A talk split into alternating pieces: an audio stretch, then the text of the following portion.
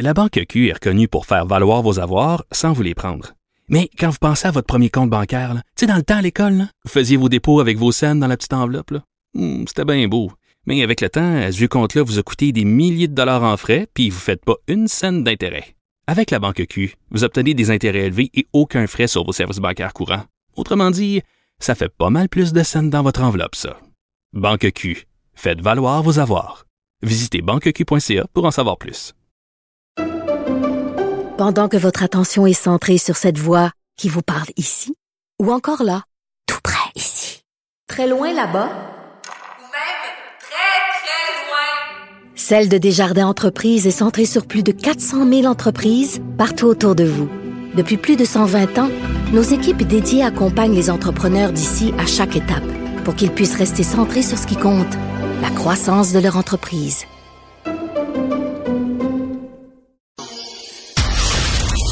Martino. Le préféré du règne animal. Bonjour, les petits lapins. Petit lapin, petit lapin.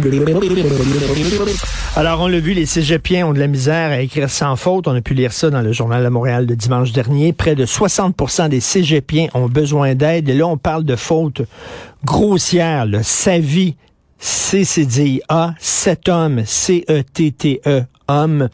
Les rôles ont été changés, O-N et non ONT, etc., etc. Raphaël Guérard, il est étudiant en sciences économiques et en urbanisme à l'Université euh, de Montréal. Il siège sur l'exécutif national des jeunes du Bloc québécois. Il a écrit sur Facebook, la langue française est attaquée de toutes parts par les anglicismes, l'écriture SMS, l'écriture inclusive. Nos élèves doivent réapprendre à écrire, à lire, à s'exprimer en français. Il nous faut un redressement national. Nous devons mettre un terme au laxisme. Il est avec nous. Bonjour, Raphaël Guérard.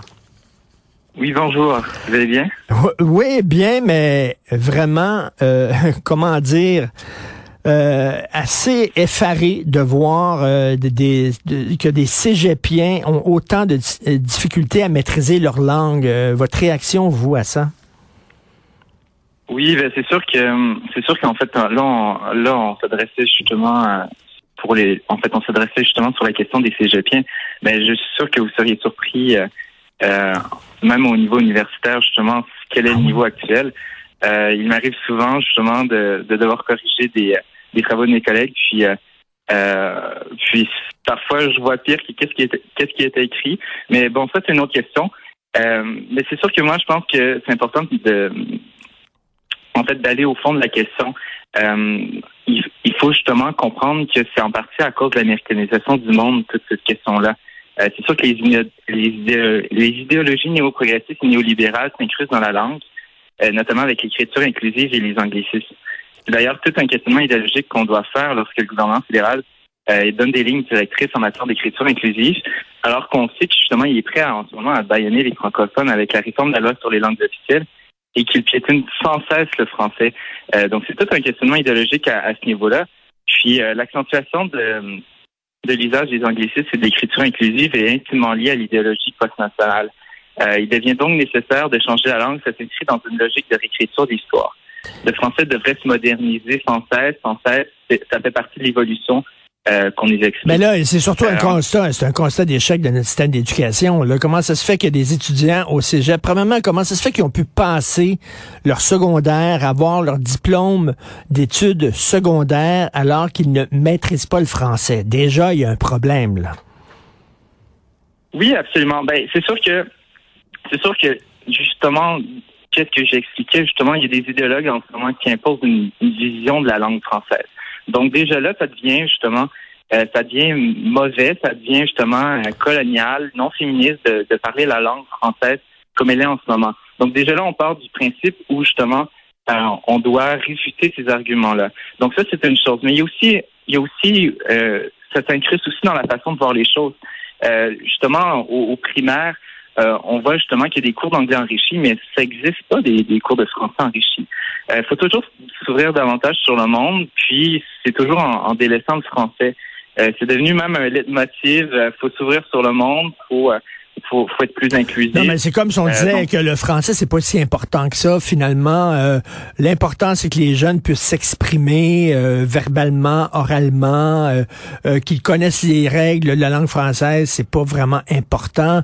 D'ailleurs, les étudiants de cégep disent hein, comment ça se fait? C'était la fédération des étudiants euh, de cégep du Québec euh, récemment qui disait, euh, écoutez, on arrive au cégep, on n'est pas outillé euh, parce que justement, n'a pas été assez sévère et assez rigoureux euh, au secondaire. Euh, donc, ce qu'ils veulent, c'est qu'on soit soudainement, entre autres, qu'on corrige les fautes de français dans leurs devoirs, même si leurs devoirs, c'est pas des devoirs en français. Si tu fais un devoir en géographie, un devoir en histoire, le professeur devrait pouvoir corriger tes fautes de français, même si ce n'est pas un cours de français.